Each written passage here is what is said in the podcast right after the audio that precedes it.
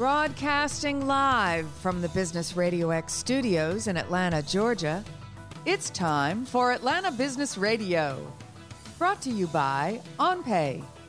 Built in Atlanta, OnPay is the top-rated payroll and H R software anywhere. Get one month free at onpay dot com. Now, here's your host. Lee Cantor here, another episode of Atlanta Business Radio, and this is going to be a fun one. But before we get started, it's important to recognize our sponsor, OnPay. Without them, we couldn't be sharing these important stories. Today on Atlanta Business Radio, we have Reagan Bercher with The Gathering Spot. Welcome, Reagan. Hey, Lee. How are you doing? I am doing great. I'm so excited to learn what you're up to. Tell us a little bit about The Gathering Spot. How you serving folks? Yeah, so The Gathering Spot is a private membership club. We were founded here in Atlanta in twenty sixteen. Uh, since opening in Atlanta, we now have a Washington, D C location that opened last year. And then a location in L A is under construction, should be opening in the next couple of months. So we're an Atlanta-born company, um, but we're growing. So what is The Gathering Spot? How are you serving folks? Yeah, so we are a private membership club. So by nature, that is a physical space, but we also um, really pride ourselves on being about community. So um, The Gathering Spot members are innovators, they're um, forward thinkers, they're creatives, they are entrepreneurs coming from all different walks of life. Uh, our space here in Atlanta has a restaurant and bar, a workspace, event space, and members come together to gather over food, events, programs. We'll do speaking engagements where they can listen and learn something new, workshops where they can have professional development opportunities, and then fun stuff too, like um, listening to Gabrielle Union tell us about her book, or a cocktail workshop where you can learn how to make a new drink, things like that as well. So is it a kind of a co-working space that also has a lot of curated content happening there, or is it not a co-working space and it's a place where people just gather, like a, almost like a country club for business people? Probably saying more like a city club would be the easier way to describe it to someone who hasn't been there. So um, workspace is an amenity for us, but I would say we're very different than if you were looking to join a traditional co-working space. When we talk to someone who's looking for a private office at a co-working space, we tell them that's great. Um, and they might want to look at that in addition to joining The Gathering Spot. Uh, you would join The Gathering Spot for connectivity, to meet new people, to be a part of um, the movers and shakers here in Atlanta. But as far as the physical space, yeah, something more similar to um, a city club, or you could think of a country club without the golf and the um, pool. So more of a members only restaurant and bar, an event space you can rent out, conference rooms, podcast studio, things like that. So it's a place where people can go and uh, hang out with like-minded people like themselves. Absolutely. And then they can, can they bring clients there as well, or is it just members only? So uh, the space is members only and members guests. So a member could bring up to three people with them at any time, and uh, their guests will just need to stay with them throughout the club. So, so they, it is great for entertaining clients, business meetings, things like that.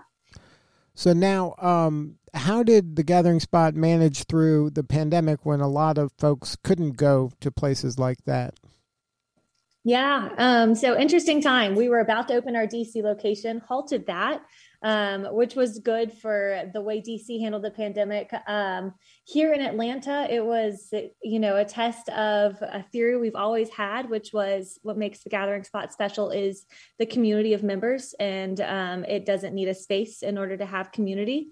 Uh, we always thought that to ourselves, but we never really had a test where we could experiment if that is actually true.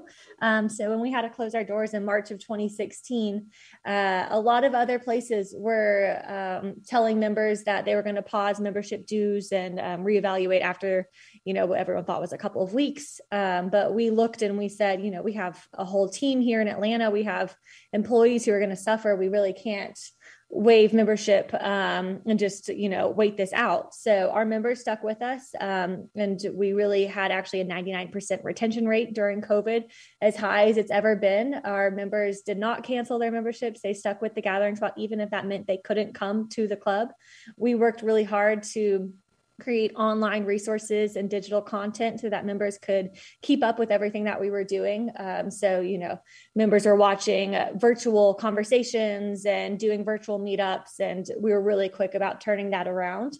Uh, and we also created a fund. So all of the members who were still paying dues, we created a fund so that members in need were able to apply for the fund and receive some allocation of money to help either their small business or their personal needs during that time. So we gave over, we gave six figures away to members during that time. Um, and a lot of members were really happy that their dues were going to a good spot during that time as well.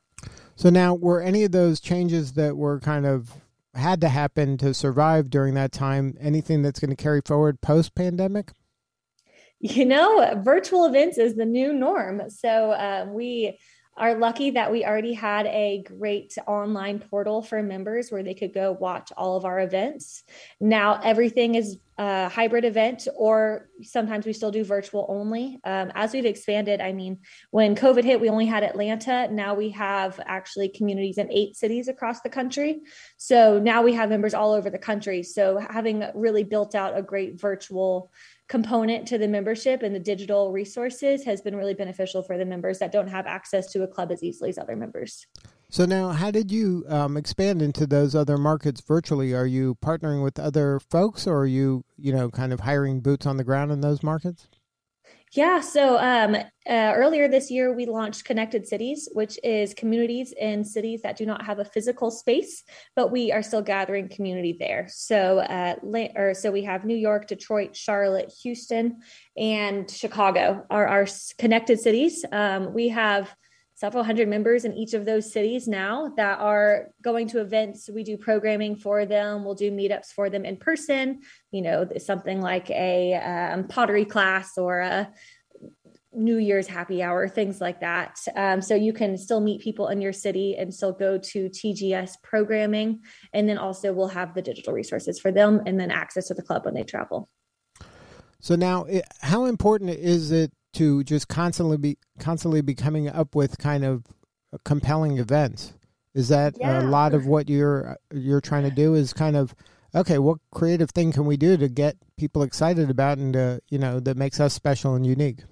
Absolutely. Yeah, we have a really, really great team um, who is constantly thinking of events and new ways that members can be excited to come to the club.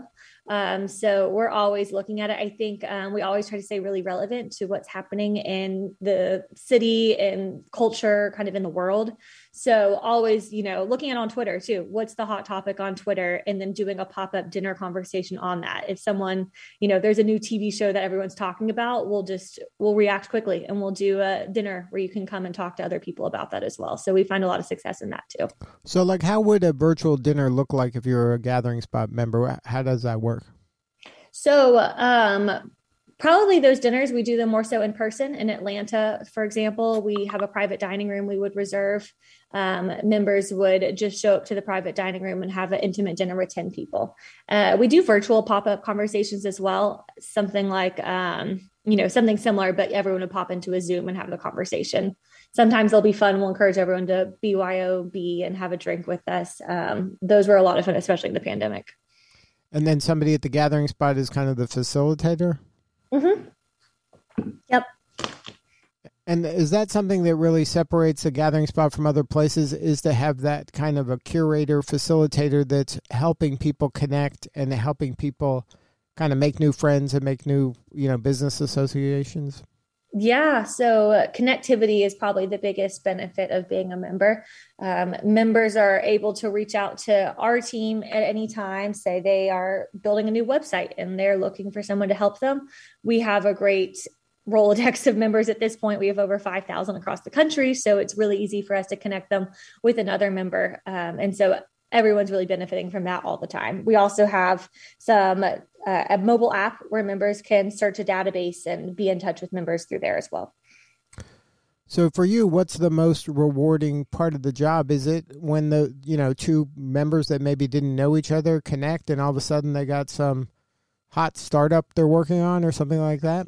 Absolutely. Yeah. There's a lot of stories like that. Um, I joined the Gathering Spot. I was actually the first employee back in twenty fifteen. So six and a half years ago, I started working with the two co-founders, um, to build this out. So, I mean, it's been extremely rewarding to see this from the very beginning when we were under construction and trying to open um, and really trying to explain what the Gathering Spot was going to be to people. It was a really foreign concept when we were trying to open in twenty sixteen. Um, so the things that are rewarding, I could go on and on. I mean, the members who joined early on that are still with us, that's so rewarding. We've now formed, I mean, I've known these people for six years now, they're family. Um, and the members, like you said, the ones that this is such an integral part of their life, where, you know, we've had a T G S marriage, we've had, um, hopefully there's a baby soon. Um, we've had businesses formed out of the Gathering Spot. We've had some really cool uh, conversations come out of the Gathering Spot. We actually, um, most recently, Andre Dickens, um, our new mayor, he was a founding member of the Gathering Spot. So that's really exciting for us as well. So seeing members um, grow from uh, being a member and who they're meeting within the club is really rewarding. So who um, is a good candidate to be a member? Like, what type of person is a good fit to be a Gathering Spot member? Yeah, I mean, one of the biggest things about the Gathering Spot is we're looking for people who are coming from all different walks of life. So it's not one type of person. We have a really dynamic, diverse membership of people coming from everywhere. So that's what we're looking for. Our membership ranges from twenty-six to our oldest member is ninety years old, Ambassador Andrew Young. Um, so super wide range of members. And we really, our membership team actually works to keep a balance of members coming from different industries. If we're noticing one industry is lagging, we'll make intentional efforts to build that industry up. Or if we're overpopulated one, then we're not going to be looking at those applications as closely. Um, but the biggest thing is it's not just about what you do, it's about who you are as a person. In our application process, we ask things like, what animates you outside of your work and what does community mean to you? That's what we're looking for. So is it primarily uh, business leaders, or are there some junior folks there as well? Everyone. So um, we've got people from um, really every level. We find that some of those business leaders, a lot of times they're looking to meet some of the younger new industry folks so that they can have those creative ideas coming from them as well. So we uh, try to keep that balance as well. So you mentioned the expansion with physical locations, virtual locations. What else is on the horizon for the Gathering Spot? Mm-hmm.